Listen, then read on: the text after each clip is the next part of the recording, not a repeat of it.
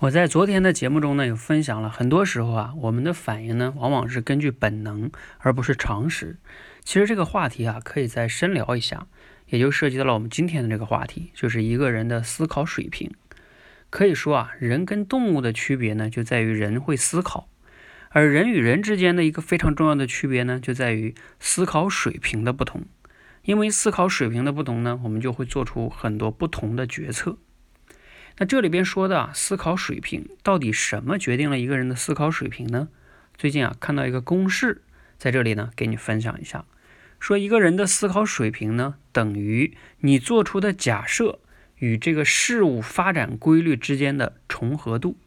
再说一遍，就是思考水平呢，等于你做出的假设与事物发展规律之间的重合度。换句话说呢，就是重合度越高，你的思思考水平就越高。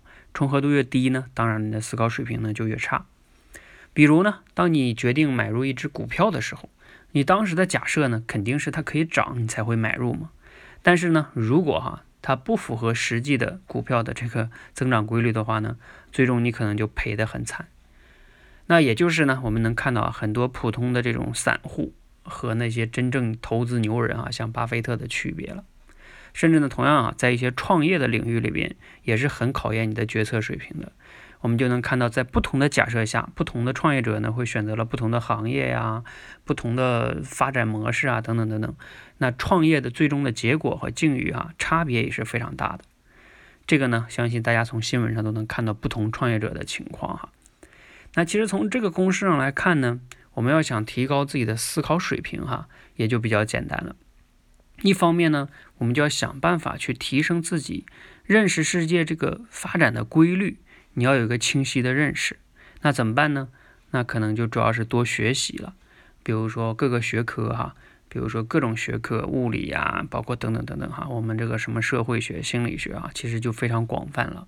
你怎么样能更好的去了解这个世界？这个非常重要，多学习。第二个呢，光多学习还不够。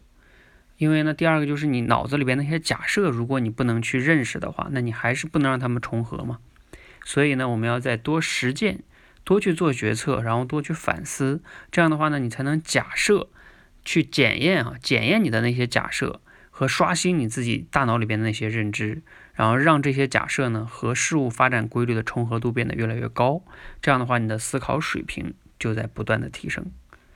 那希望呢，今天的分享哈，能让我们每个人都有所对自己的思考水平怎么样提升有所帮助，呃，以便于呢，我们未来能做出更好的决策和行动，活出我们自己想要的人生。希望对你有帮助，谢谢。